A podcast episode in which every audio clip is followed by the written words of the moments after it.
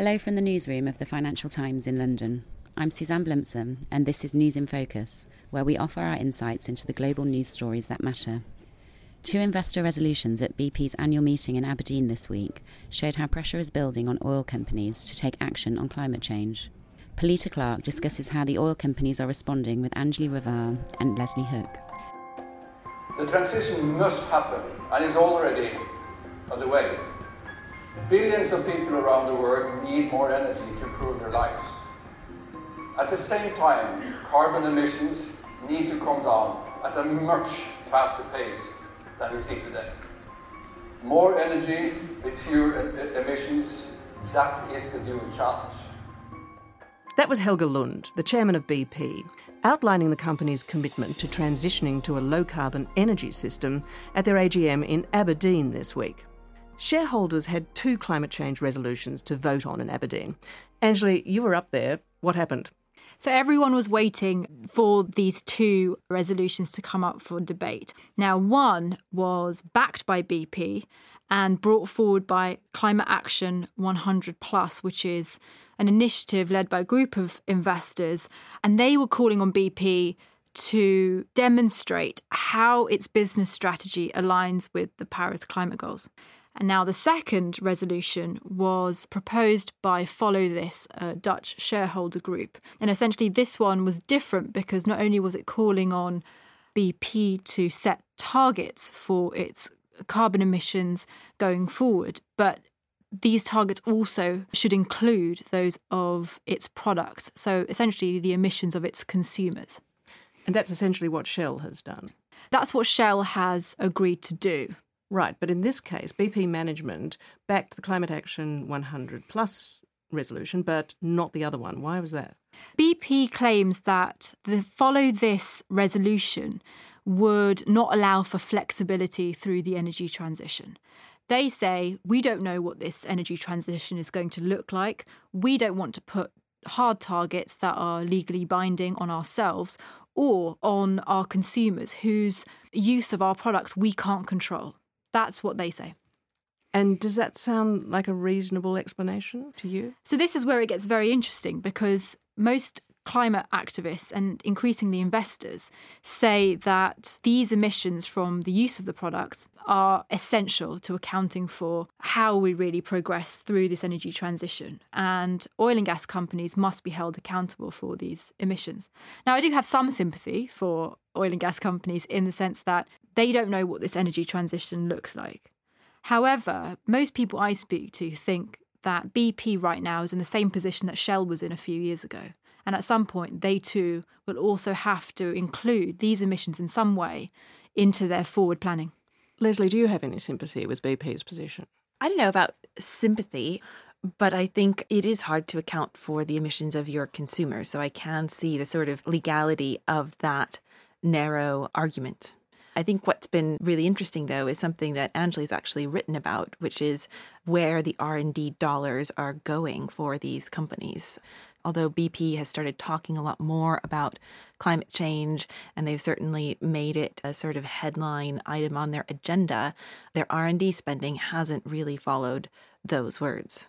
Yes, exactly. And even in the opinion piece that Helge Lund wrote in the FT and in his public comments, you know, he's very clear that BP is also going to have to transform its business.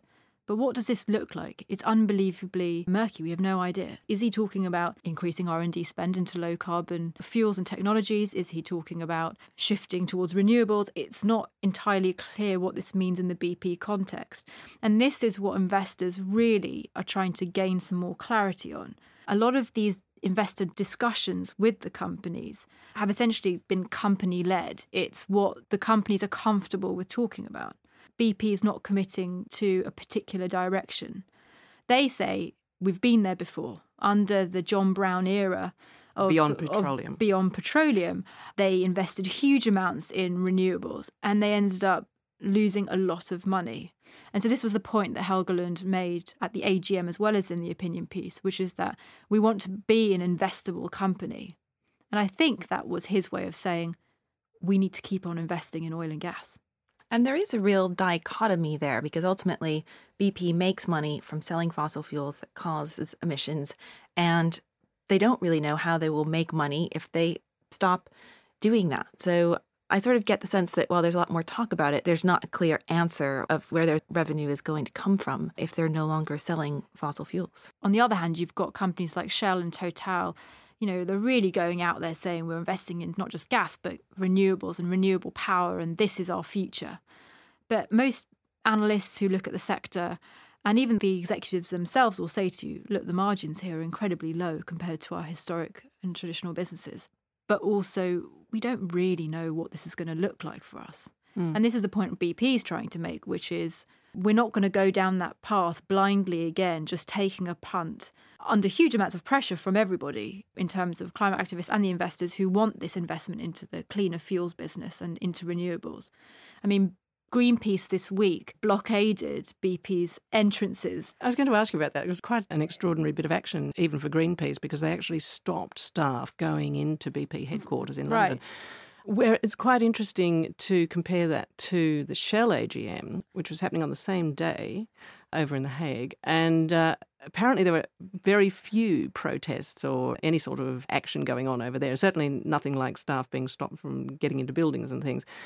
And do you think that that's because Shell has been clearer about its determination to invest in renewables and lower carbon forms of energy than BP so far? And do you think that BP is worried about that and that's why it took the steps that it did this week? I think BP is just at a different point than Shell. Shell faced this kind of backlash a few years ago. Let's also remember that Shell is very much a Dutch company and there's huge amounts of domestic pressure. And this is now only ricocheting around the world, you know, to other European companies as well as US counterparts. But, you know, those protesters this week were saying to BP, you must shift all your investment into renewables or go bust but it's not entirely clear if that's a profitable strategy. Yeah. And this is just the latest example we've seen of shareholders trying to pressure oil and gas companies and indeed coal companies to disclose more about their future plans and targets and investments and talk more about the financial and physical risks that they might face by climate change. Ultimately, do you really think this is going to shift the dial when it comes to lowering global carbon emissions? So the investors say there's a sort of a three pronged approach here. The first is to get these companies to be more transparent. Then it's to get them to set targets on their emissions. And then the third bit of this strategy is to shift their investments towards cleaner fuels, cleaner energies, and to really get a handle on the investment component here.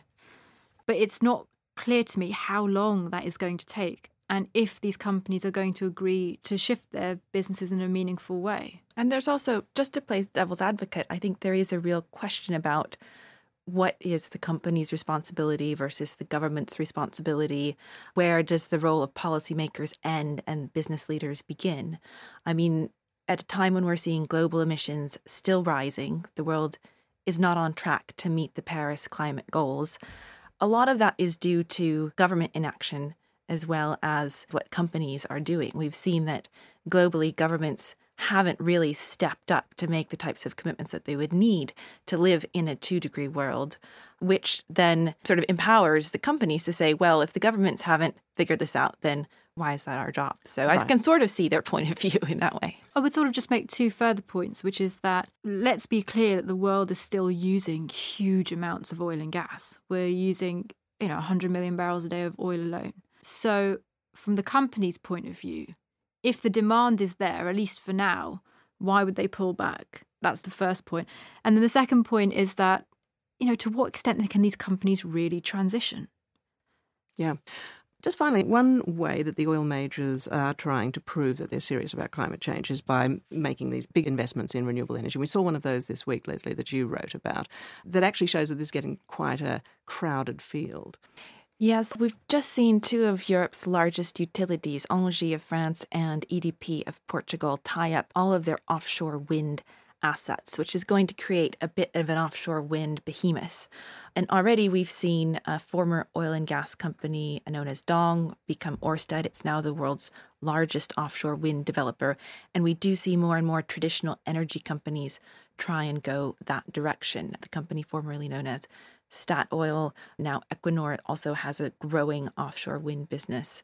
So there is some indication that the traditional energy companies are really pushing in that direction. Although globally last year, what was very striking is that we had some numbers out a couple days ago from the IEA that suggested total global investment in clean energy, in fact, fell a little bit last year. Despite this surge of interest from European energy groups, the global picture is still not quite as rosy. Thank you, Leslie and Anjli. That was Pilita Clark talking to our senior energy correspondent, Anjli Raval, and environment correspondent, Leslie Hook.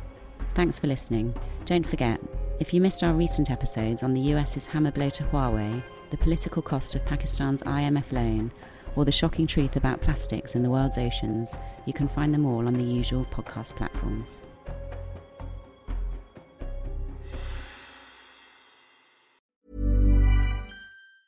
Planning for your next trip? Elevate your travel style with Quince. Quince has all the jet setting essentials you'll want for your next getaway, like European linen, premium luggage options, buttery soft Italian leather bags, and so much more. And it's all priced at 50 to 80% less than similar brands. Plus, Quince only works with factories that use safe and ethical manufacturing practices. Pack your bags with high-quality essentials you'll be wearing for vacations to come with Quince. Go to quince.com slash trip for free shipping and 365-day returns. When you make decisions for your company, you look for the no-brainers. If you have a lot of mailing to do, stamps.com is the ultimate no-brainer. Use the stamps.com mobile app to mail everything you need to keep your business running with up to 89% off USPS and UPS. Make the same no-brainer decision as over 1 million other businesses with stamps.com. Use code program for a special offer. That's stamps.com, code program.